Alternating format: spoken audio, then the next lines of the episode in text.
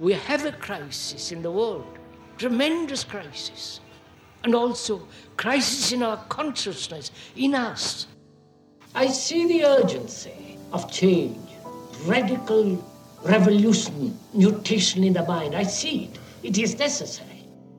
There is complete quietness of the mind, and that which is silent has vast space. Only then that which is nameless comes into being.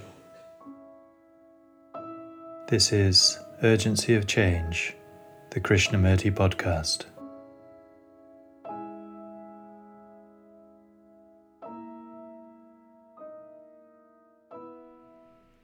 The flame of discontent, because it has no outlet, because it has no object in which it can fulfill itself, becomes great passion. Hello, and welcome to episode 195 of Urgency of Change. Each episode of the Krishnamurti podcast is compiled from carefully chosen extracts from the archives. The aim is to represent Krishnamurti's different approaches to many of the fundamental issues and questions we all face in our lives.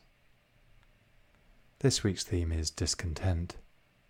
Upcoming themes are reward and punishment, seriousness, and hurt. This is a podcast from Krishnamurti Foundation Trust based at Brockwood Park in the UK, which is also home to the Krishnamurti Retreat Centre. Situated in the beautiful countryside of the South Downs National Park, the Krishnamurti Centre offers individual and group retreats for those wishing to inquire into themselves in light of Krishnamurti's teachings. Please visit krishnamurticentre.org.uk for more information. You can also find our regular quotes and videos on Instagram, TikTok, and Facebook at Krishnamurti Foundation Trust. If you enjoy the podcast, please leave a rating or review on Apple Podcasts, which helps our visibility. This week's episode on discontent has five sections. This first extract is from Krishnamurti's first talk in Rishi Valley 1967, titled Discontent is One Thing, Revolt Another. You know, there is great deal of discontent in the world,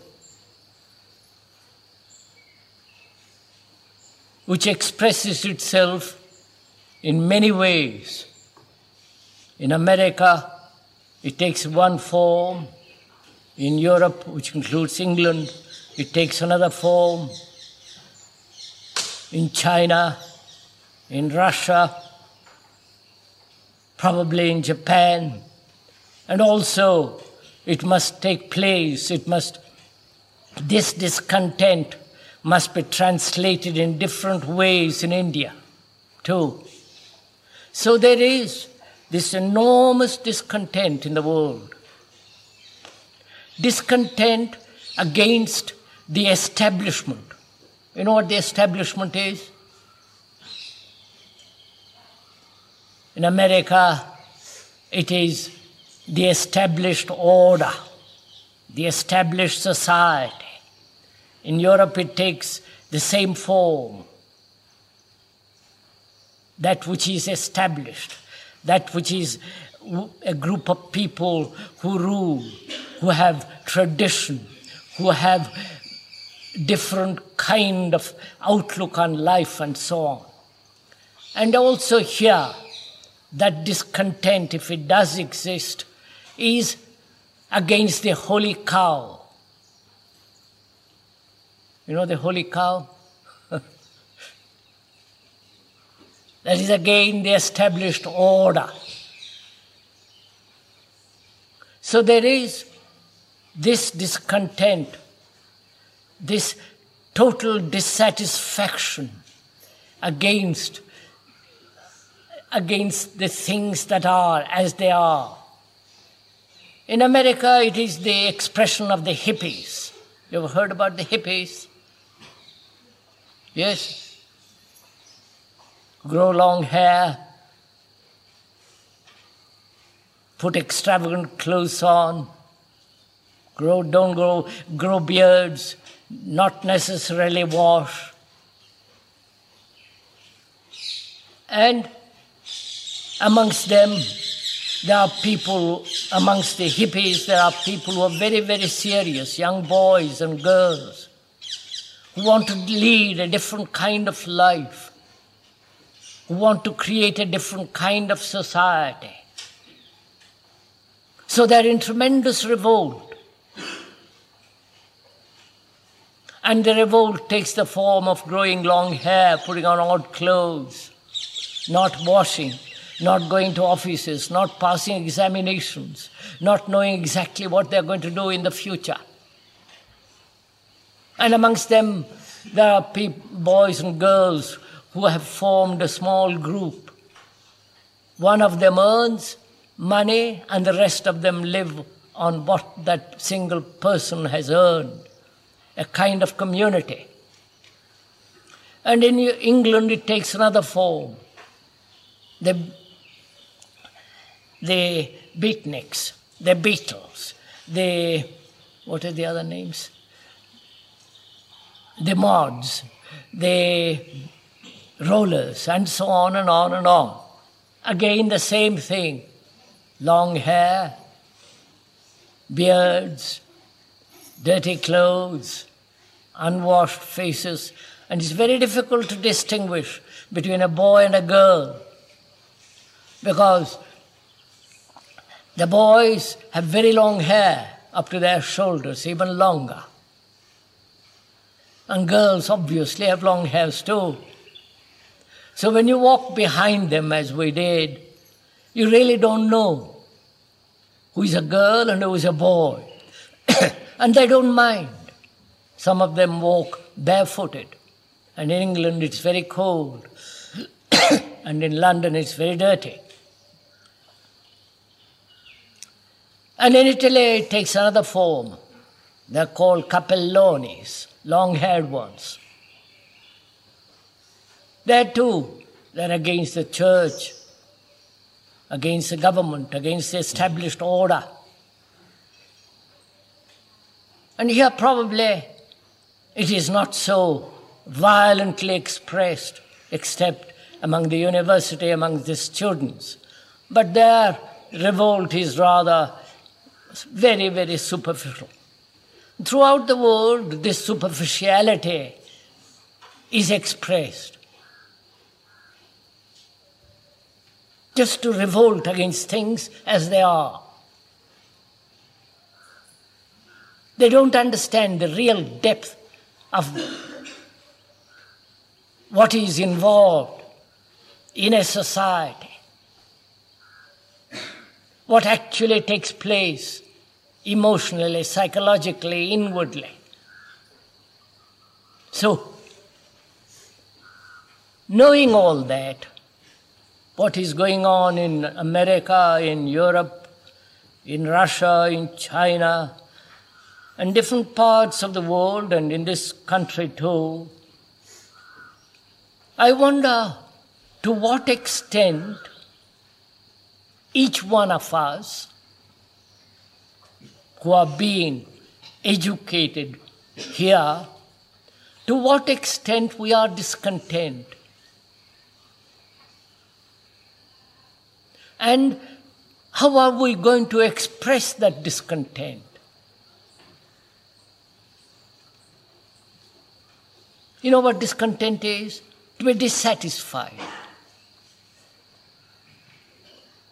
To feel that the things aren't right.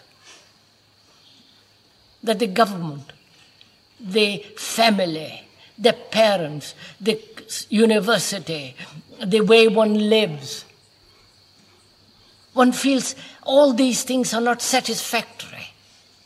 They don't answer the real problems of life. One may pass an exam, have a job, get married, have children, but that's not the end. And most people are satisfied with that. They're caught up in society and just drift And if one is probably, properly, rightly educated, one must have this tremendous discontent.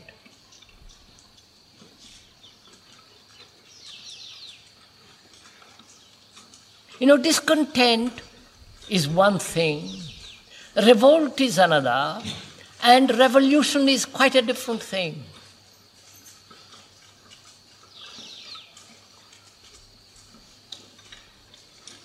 Most of us are discontent.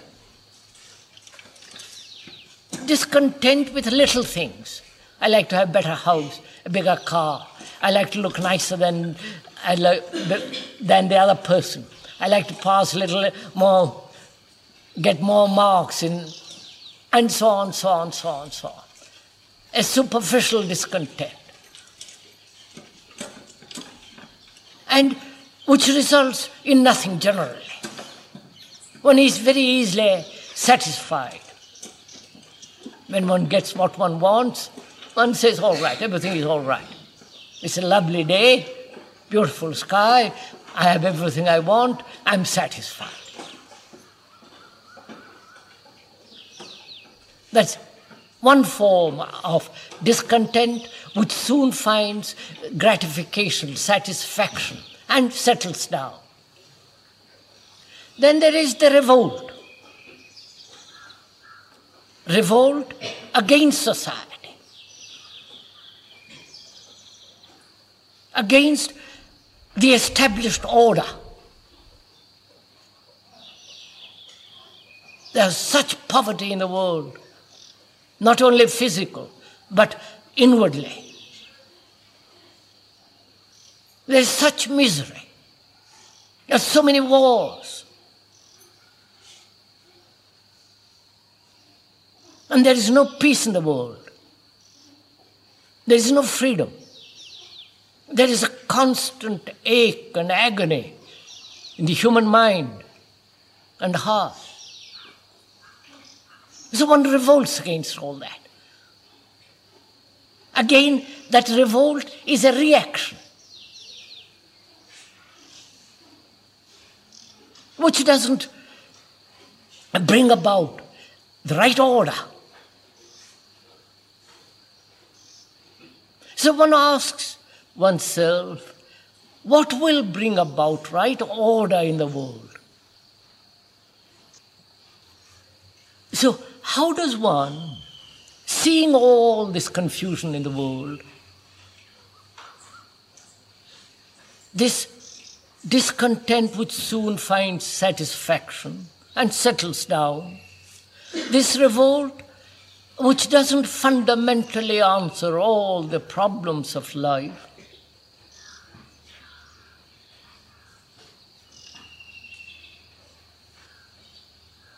One asks oneself, as you must if you are at all educated or being educated, how does one bring about order? Not only outwardly, so that we'll have peace in the world, that we shan't be fighting each other, Pakistan and India, or Vietnam and the Americans, so that we can live peacefully with each other, with affection, with kindliness, which is totally lacking in the world. The world is terribly brutal.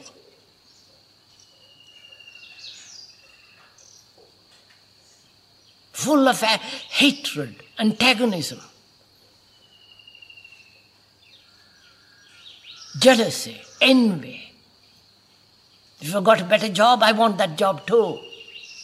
If you've got more money, I want more money. If you're clever, I also want to be clever. Fight, fight, fight all lifelong. So, seeing all that, how does one bring about order? So that we can live peacefully with each other, work together, cooperate.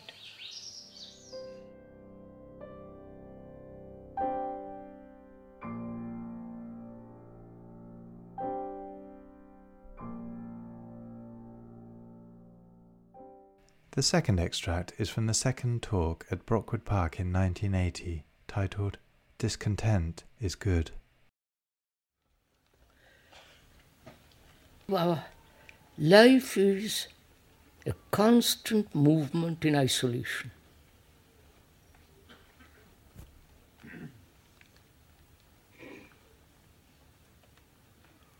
That's a fact. Each one of us is so occupied with himself, with his ambitions, with his lack of fulfillment, with his progress, with his, you know, this self centered activity is isolating. Building a wall around yourself and then stretching your hand over the wall to another.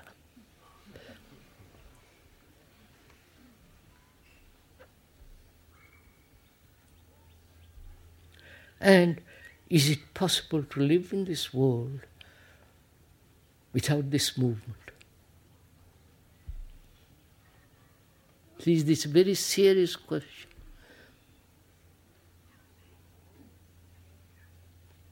Never, we're always seeking fulfillment or being wanting.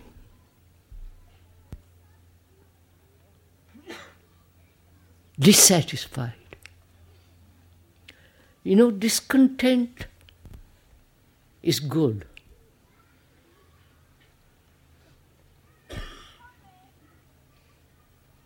We are too satisfied with most things as we are.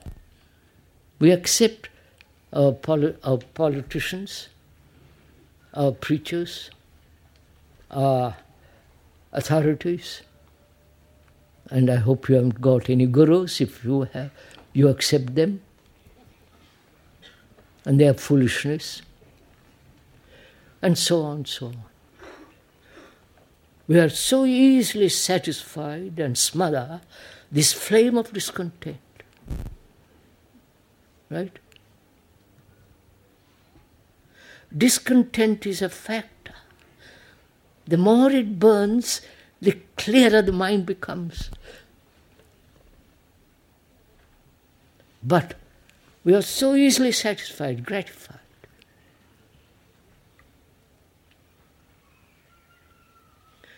And one asks, can there be an end to all discontent?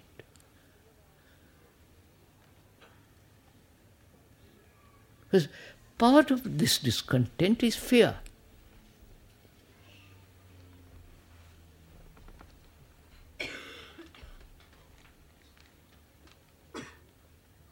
And why is one discontent?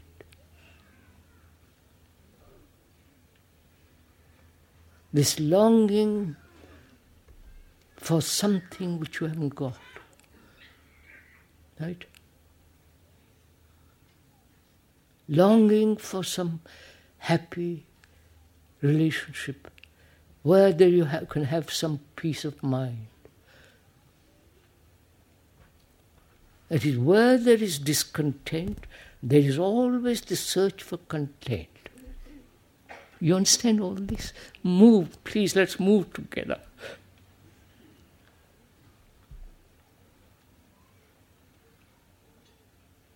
Can there be discontent by itself? Or is it always associated with something? I'm dissatisfied with my house, with my wife, with my job, with my uh, looks, with my hair, with oh, God knows what else. Is discontent born out of comparison? You've, why do we compare? I know it's, it's said through comparison there's progress and all the rest of it. But the idea of comparison, you only compare with something that, with something that you haven't got. Right? I wonder if you follow. And this comparison is always a battle, a struggle. And part of this discontent is, compar- is comparison. When there is no comparison whatsoever psychologically or even physically,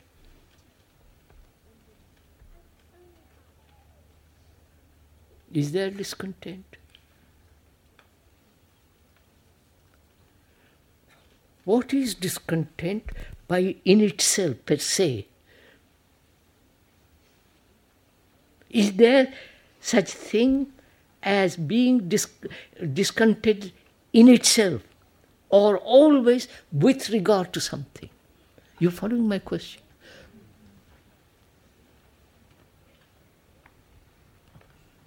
Unless we understand this, we will not only un- discover the nature of fear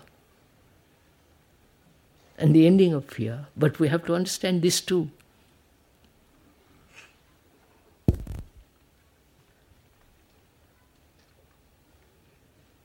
I mean, all this commercialism is comparison. More, more, more, more. Which is different from need and so on. We won't go into it. So, can the mind be free of all comparison? Not only physically, how you look compared to another, and you know, all that business. It's really commercialism.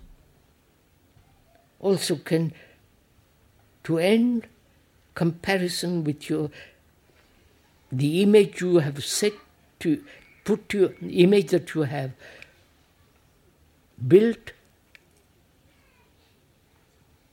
so that you are comparing yourself with the image that you have. You can you end all that so that there is never a sense of discontent? Which doesn't mean you are satisfied, which is the opposite. But the understanding, the learning about discontent. It's a, it's a flame, it's a something that you must have. But if it's not understood, it destroys everything.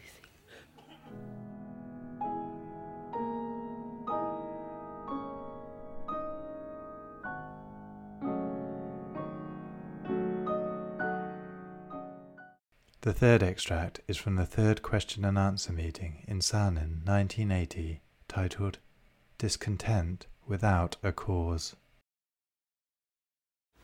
The questioner says, I'm discontented.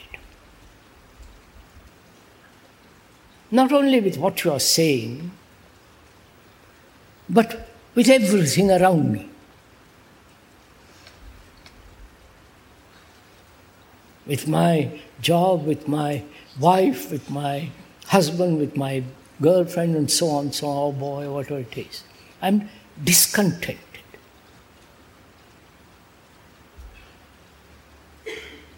And that is the common lot for most of us. Either it becomes a, a consuming flame, or it is dampened down by seeking some kind of satisfaction in various activities of life. And this content,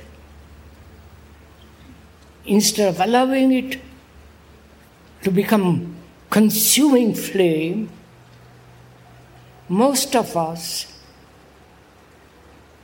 almost destroyed. We are so easily satisfied. We are so gullible. We are so ready to accept. And so gradually, our discontent withers away and we become the normal, mediocre human beings without any vitality, without any energy, without any urge to do anything. But the questioner says, I've been through all that. I've read a great deal. I've thought about life a great deal. Probably have been all over the world and have not found an answer to this discontent. And people who are thoughtful, aware what is happening around them and in themselves, aware that politics, science, religion has not answered any of our deep human problems.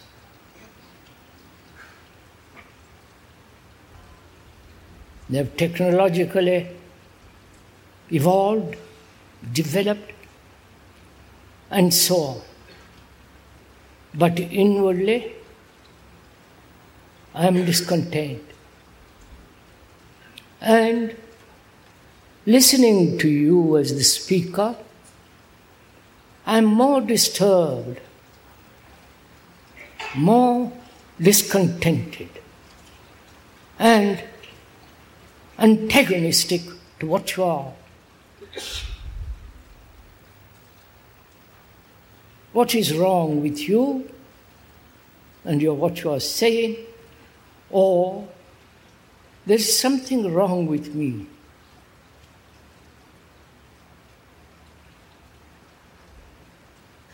First of all, let us be very clear that when there is discontent, is that discontent per se?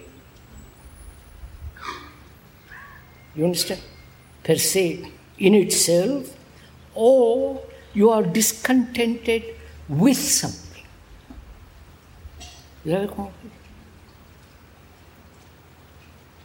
I may be discontented with the world with the philosophies, with the various instructions of various religions. But that discontent is with something, towards something, or in something. It is not the discontent which has no cause and therefore can be ended. So, as we said the other day, where there is a cause, there is an end. Is this discontent, has this discontent a cause? And therefore it can be resolved, ended. Or this discontent has no cause.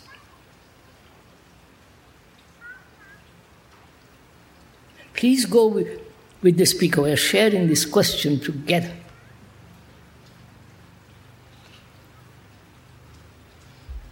As we said, one can be discontented with so many things, as human beings are. Better house, better this, and better that. You understand? Moment there is a measure, there must be discontent. You've understood this? I want. I'll go on. You I'm glad you are antagonistic to what is being said. Instead of accepting, know, sitting quietly and saying yes, but I'm antagonistic to you. I don't accept You're causing me much more disturbance. I feel frustrated. Therefore, I'm urged toward this sense of antagonistic attitude.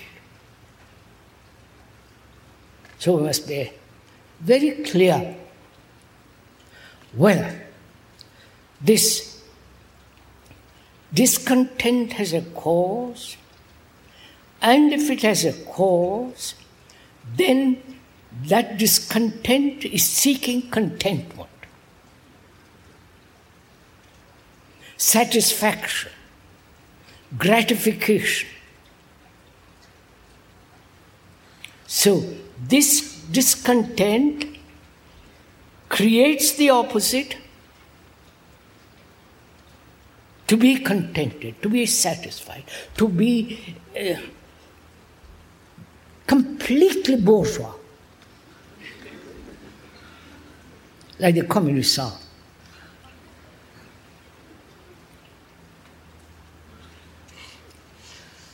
And if that is this search, desire, if that is what you want when you are deeply discontented, to find something with which you can be completely contented, never to be disturbed,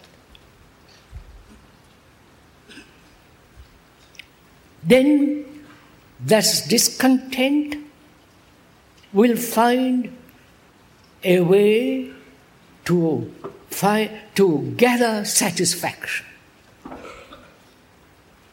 And therefore, that discontent is withered, gone. Perhaps that's what most of us are doing.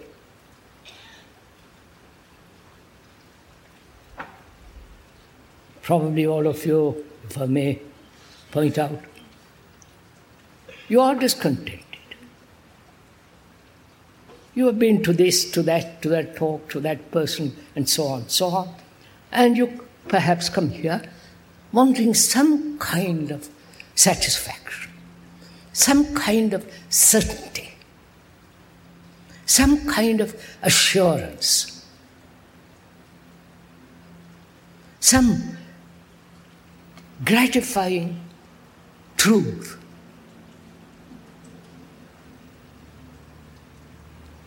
And if that is so, then you will find satisfaction very easily, which most of us do in the kitchen, in some aspect of religion, or enter politics, left, right, center, or extreme left, extreme right, and carry on. This is what generally happens with all of us. And so you gradually, inevitably, narrow down the mind, make the mind small. And the capacity of the brain is so immense. You have reduced it to mere satisfaction. Circle. And if you are not satisfied with anything,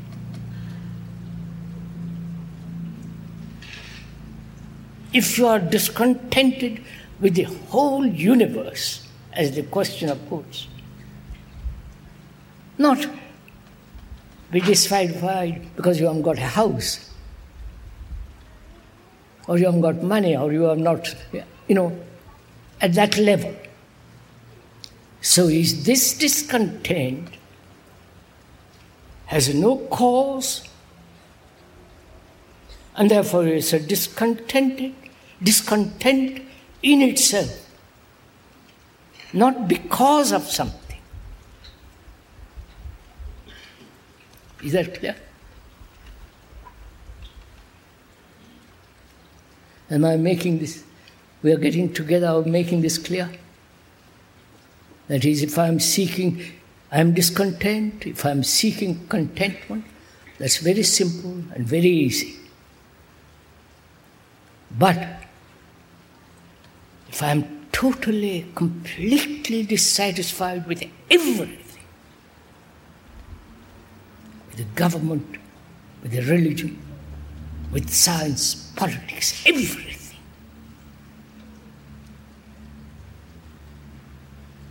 And such people are rare.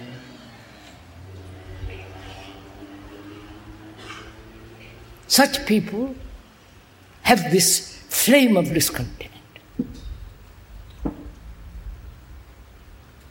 And perhaps you, such a person, comes here, listens, reads, hears, and that discontent increases. It becomes all consuming.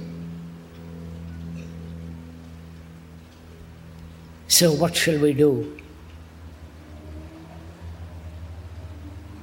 You understand the question clearly? What shall we do with a human being who is totally and completely dissatisfied with all the structure of thought?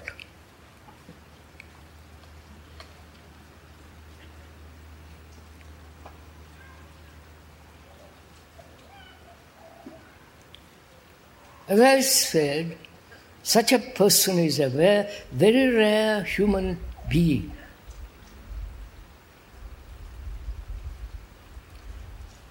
To such a person, one can meet. Because he's in, please listen carefully, he's in an immovable state. Right? He is not seeking, he is not wanting, he is not pursuing something or other. He is aflame with this thing.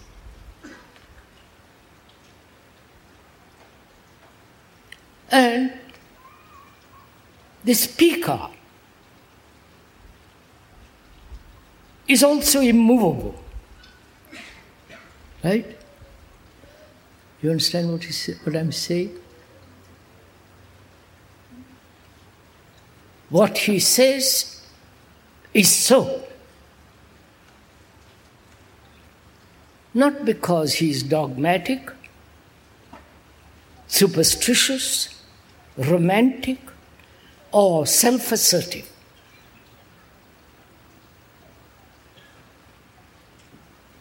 He says that if you know, comprehend your consciousness with its content and the freeing of that consciousness from its content, there is a totally different dimension.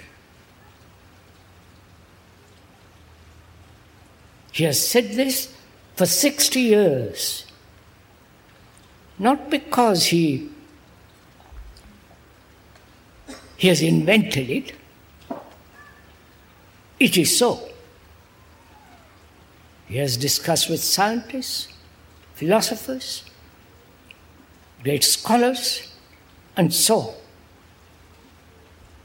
And they have acknowledged, some of them, it, that it is so. Scientists seek that which is beyond through matter.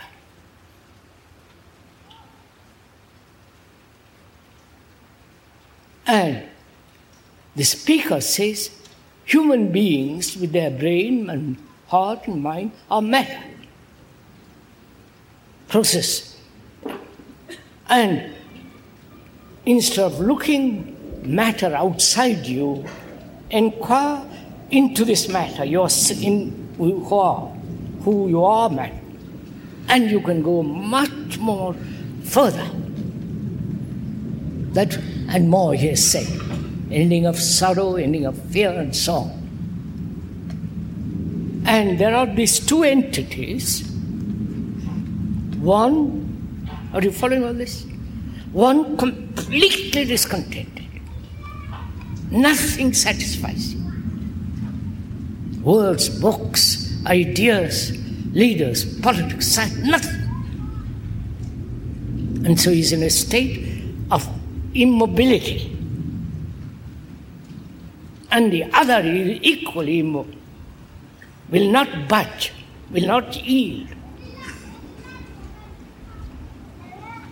Are you following this? What happens? When two human beings,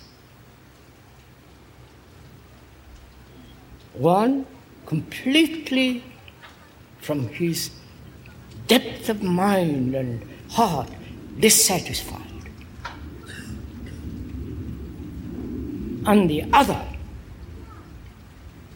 from the depth of his mind and the depth of his heart and so on, says, It is so. Are these two entities meet. Is that concrete what I'm saying?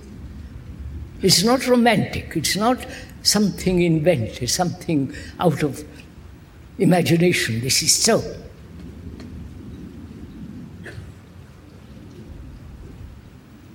One feels antagonistic to the other, which means he's already moved. I don't know if you follow it. He has not remained completely dissatisfied. Moment he says, I am antagonistic to you or you're talking like, he has moved away from what is what is burning. Therefore, he has already suffered.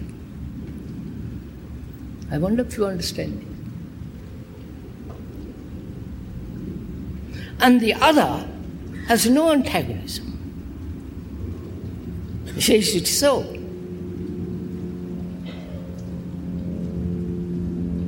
When this person meets the other without antagonism, without wanting something from the speaker, then he is alike. Have you understood this? I will.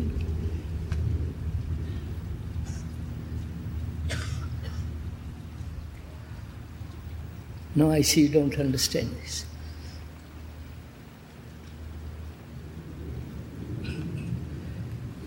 if this discontent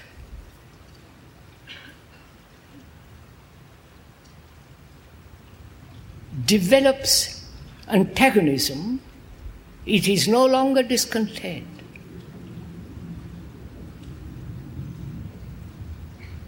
Right?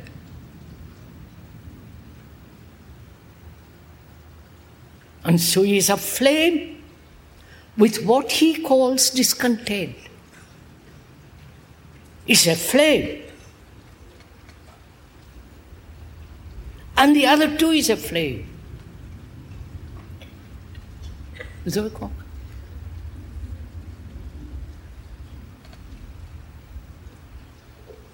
Then both are the same. Far is a far. It's not your far and my far, it's far. When the far is dampened, then the two are different. So we compris? So, if, I, if the speaker may ask, are you, as a human being, living in this terrible world,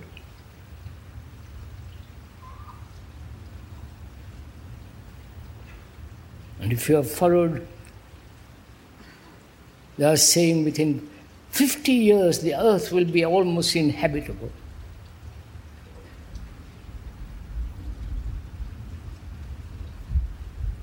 What is your condition of discontent? Is it merely puerile, childish, immature,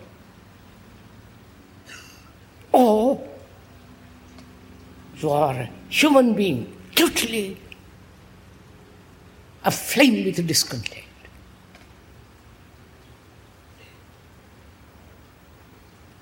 Never developing a reaction against that. Being frustrated, being antagonistic.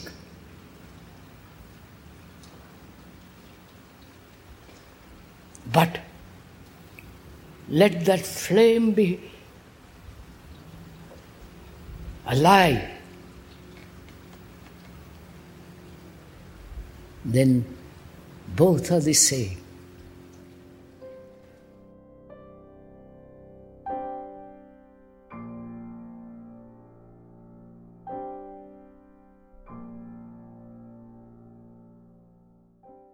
The fourth extract is from Krishnamurti's fifth talk in Saanen 1977, titled The Tremendous Flame of Discontent.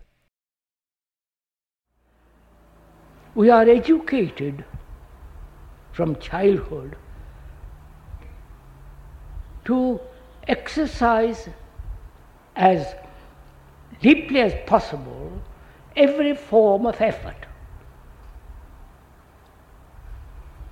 If you observe yourself, you will see what tremendous efforts we make to control ourselves, to suppress, to adjust, to modify ourselves to certain conclusions, pattern ourselves according to some patterns, or according to an objective that you or another has established. And so there is this constant struggle. You must have noticed it.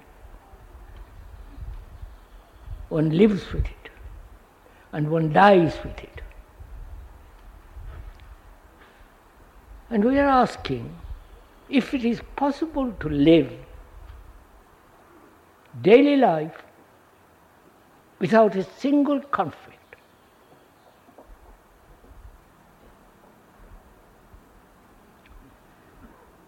And as most of us somewhat awakened to all the problems political, religious, economic, social, ideological, and so on, when you are a little bit aware of all that, there must be discontent, as most of us are dissatisfied.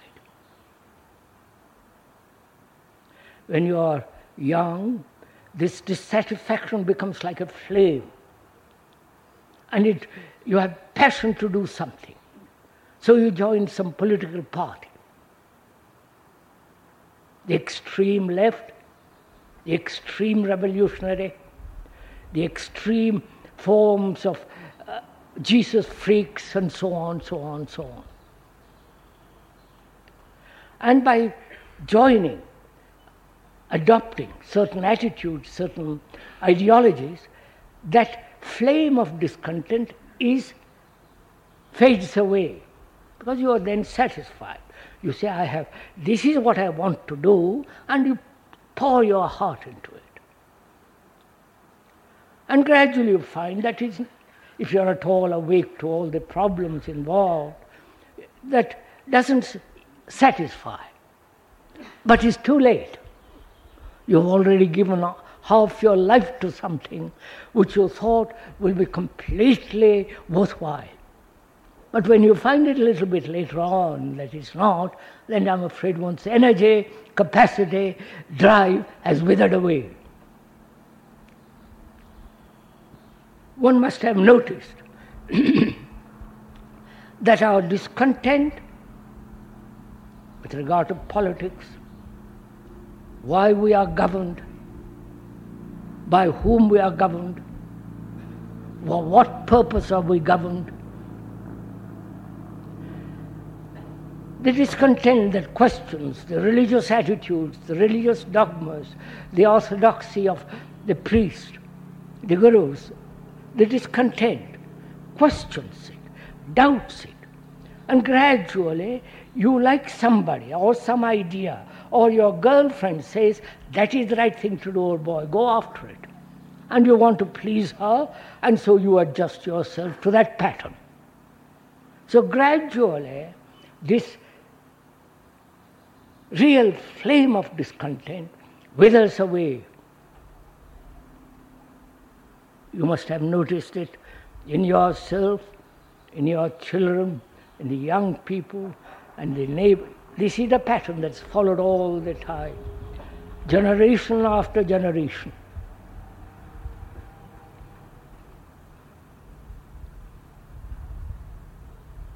Is it possible? We are talking over together. I am not laying down the law. We are investigating, exploring into something that is really worthwhile if you go into it very, very deeply. Most of us, fortunately, if you are at all alive to things, are discontented.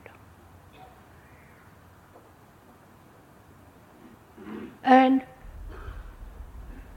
not to allow that discontent to be squashed, destroyed by the desire to be satisfied, by the desire to adjust oneself to the environment, to the establishment, or to a new ideal, to a new utopia.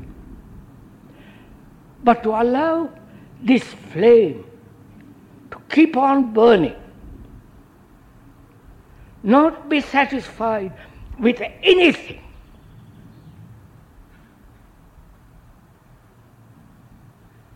Then the superficial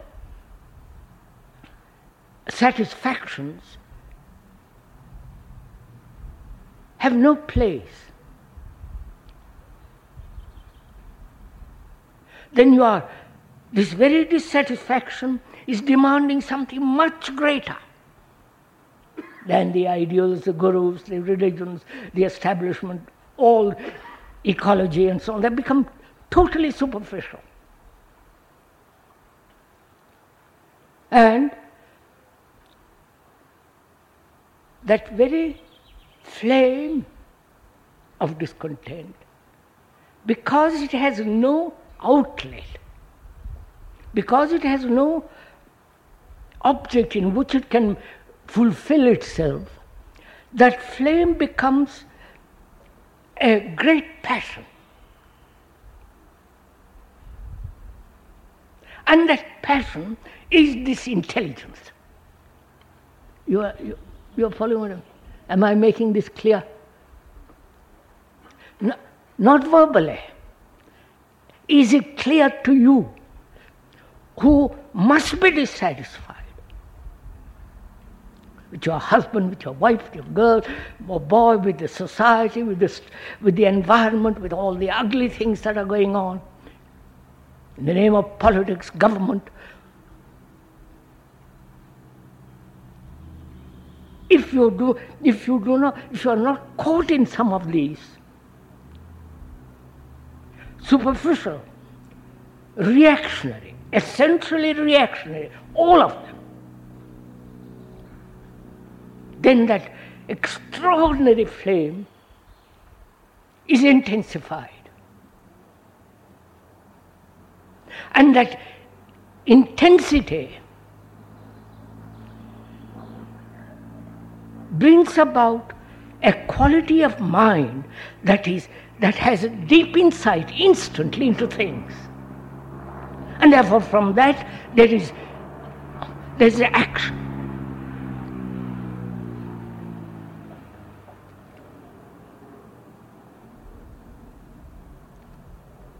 So, as most of us here, and I hope it is a fact, that most people, that you who are here, are dissatisfied.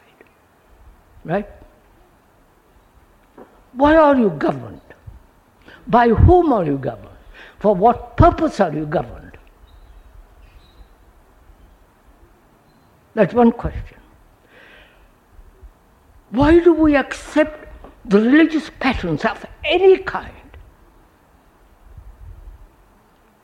Whether the religious patterns of the, of the ancient Hindus, their tradition, their superstition, their authority, their worship of tradition, or the Zen Buddhism, Zen meditation, or the transcendental meditation, everything not to be satisfied.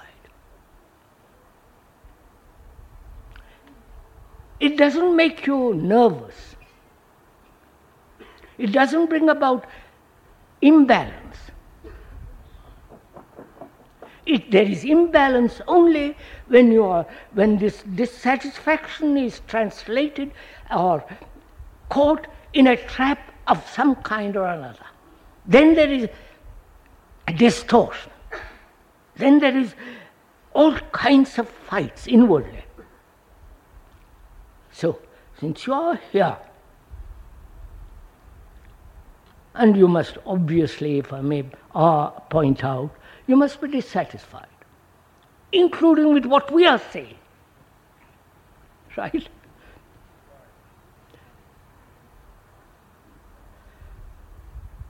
And to be aware of this flame and not allow superficial temptations and be caught by them. Right? Will you do, are we doing this now as we are talking over together? Or having been caught in these various traps, can you put them aside, wipe them out, destroy them, do what you like, but have this tremendous flame of discontent now.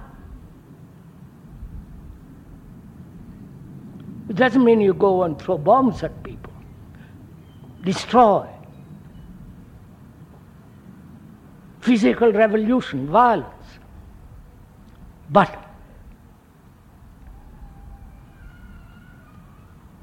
when you put aside all the traps that man has created around you and you have created for yourself, then this flame becomes a supreme intelligence. And that intelligence gives you insight. And when you have insight, from that there is immediate action. Right? Am I, are we following something? Right, sir?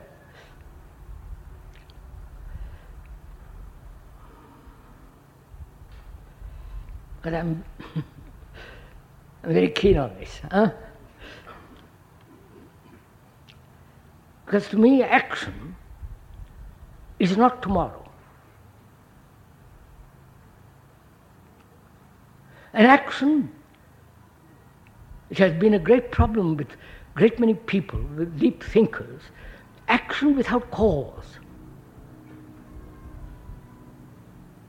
action without motive, action not dependent on some ideology, which is the ideology is in the future, and, I'm, and there's constant adjustment to that ideology. Therefore, there's conflict. So it has been one of the demands of serious people to find out if there is an action which is per se, for itself, which is without cause and motive. I don't know if you have ever asked this question of yourself, and I hope you're asking it now. Is there an action in life, in daily life, in which there's no motive, there's no cause, and therefore see what's implied in it. No regrets, no retention of those regrets and all the sequence that follow from that regret. A thing, it doesn't depend on some past or future. So when he's asking, is there an action in daily life? Daily life, which we know what it means, what's involved in it, where action is always free. And this action is possible only when there is insight born of intelligence.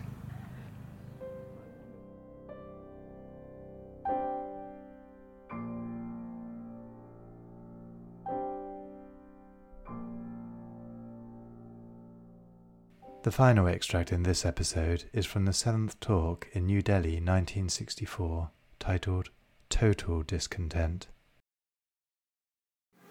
To find out what is a really, truly religious life, one has to be totally discontent.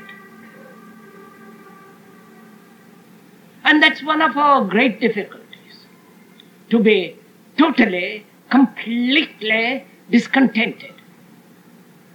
Because we are so easily satisfied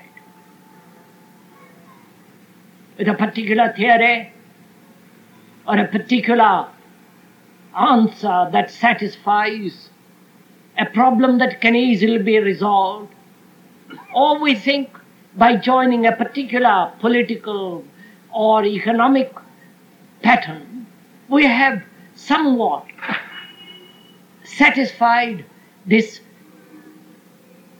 discontent that most of us have. And to be, to sustain this discontent and not find as in an easy answer. Because most of us want an easy answer a pill, a tranquilizer, to put us to sleep, to guarantee us a certain way of life. We have to be very attentive and watchful, not to accept any form or theory or pattern or concept that will momentarily or even uh, for many years to satisfy us. So the first demand, it seems to me, is to be discontented. And it's one of the most painful things in life to be discontented. and not to be easily satisfied.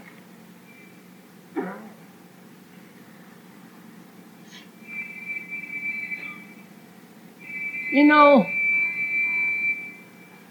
it's very easy to pile up words, listen to many talks, read innumerable books,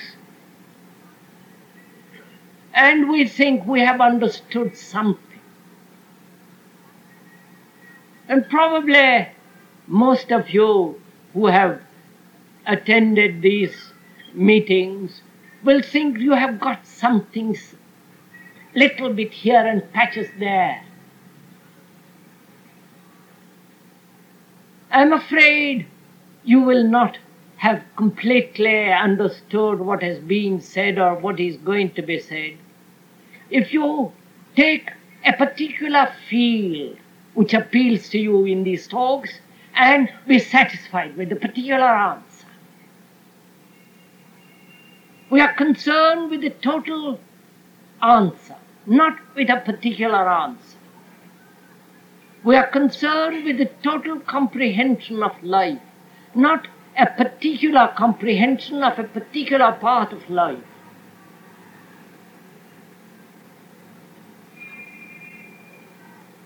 So we have to take what has, take the whole of it or none of it. Because what has been said and what is going to be said is related and not fragmentary.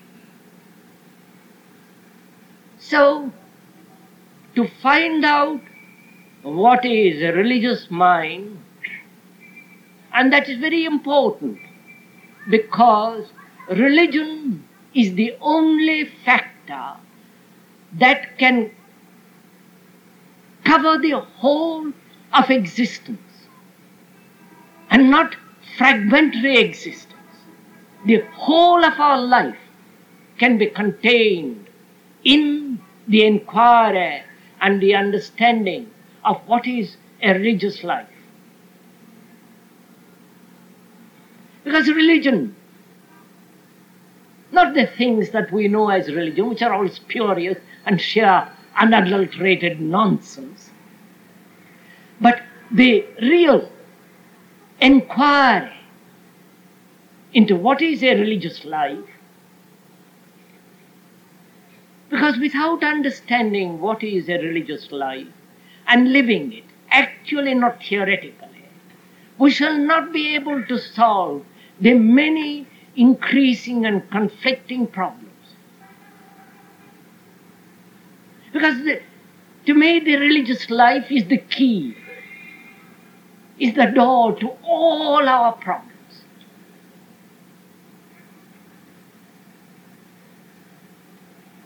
Therefore, we have to understand it. It's imperative, at least I feel it's imperative, that human beings who have lived for so long, who have not solved their problems, who are still living in fragments with despair, with anxiety, with no love, broken up, unrelated, and to bring about a, co- a harmonious cohesion in all our activities, through all our thoughts. It is imperative that we understand what is a religious life.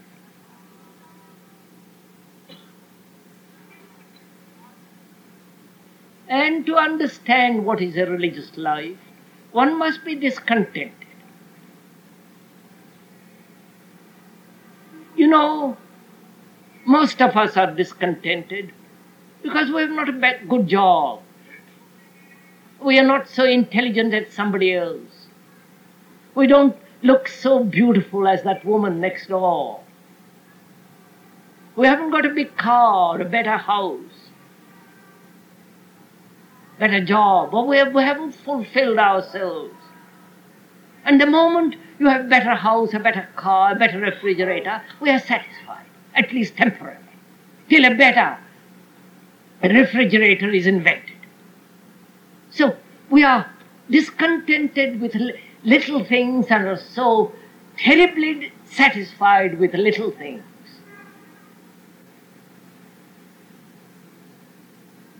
And one has to be extremely aware of the superficial gratification with petty things, petty answers, quoting innumerable religious, so-called religious teachers. And we think we have understood when we quote the Gita, the Quran, or the Bible, or some other book. We think we have captured some spirit of religious life, which again is utter nonsense.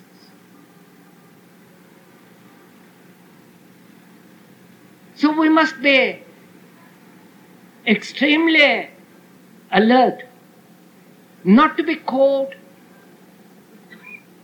in superficial actions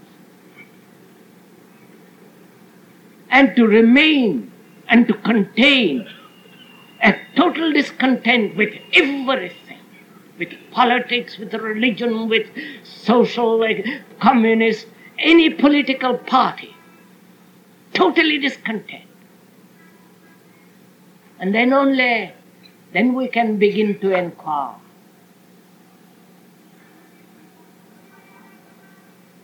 I hope this evening at least that you and I are in that state of mind that is not easily gratified.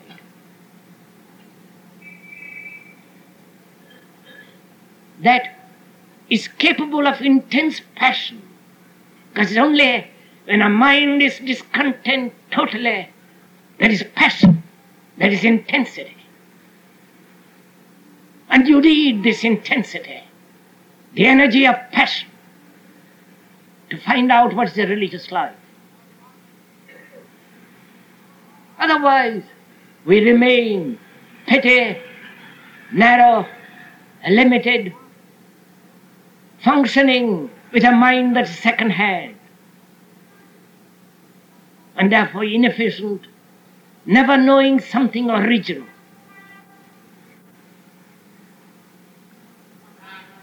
So discontent, total discontent, gives this passion.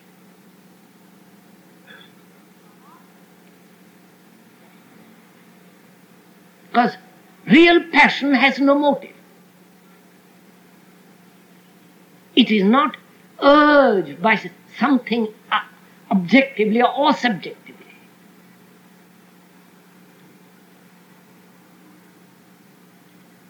It's only when you are completely dissatisfied with everything, with your relationship, with your wife, with yourself, with society, with every form of escape that man has offered, or you have invented for yourself. It's only then that you have this extraordinary energy. And you need this energy.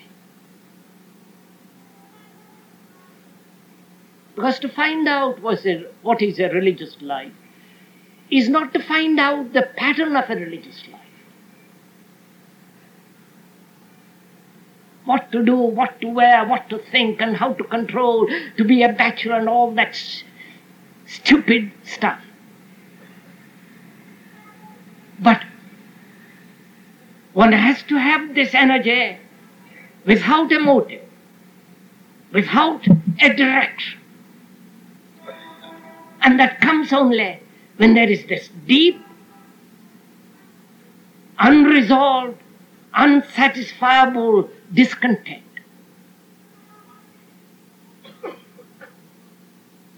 When that is clear, I hope we are communicating or communing with each other non verbally. Because then if you are in a state of communion with each other, then we can begin to inquire what is not a religious life. Because you know, the highest form of thinking is negative thinking. And when you begin to discard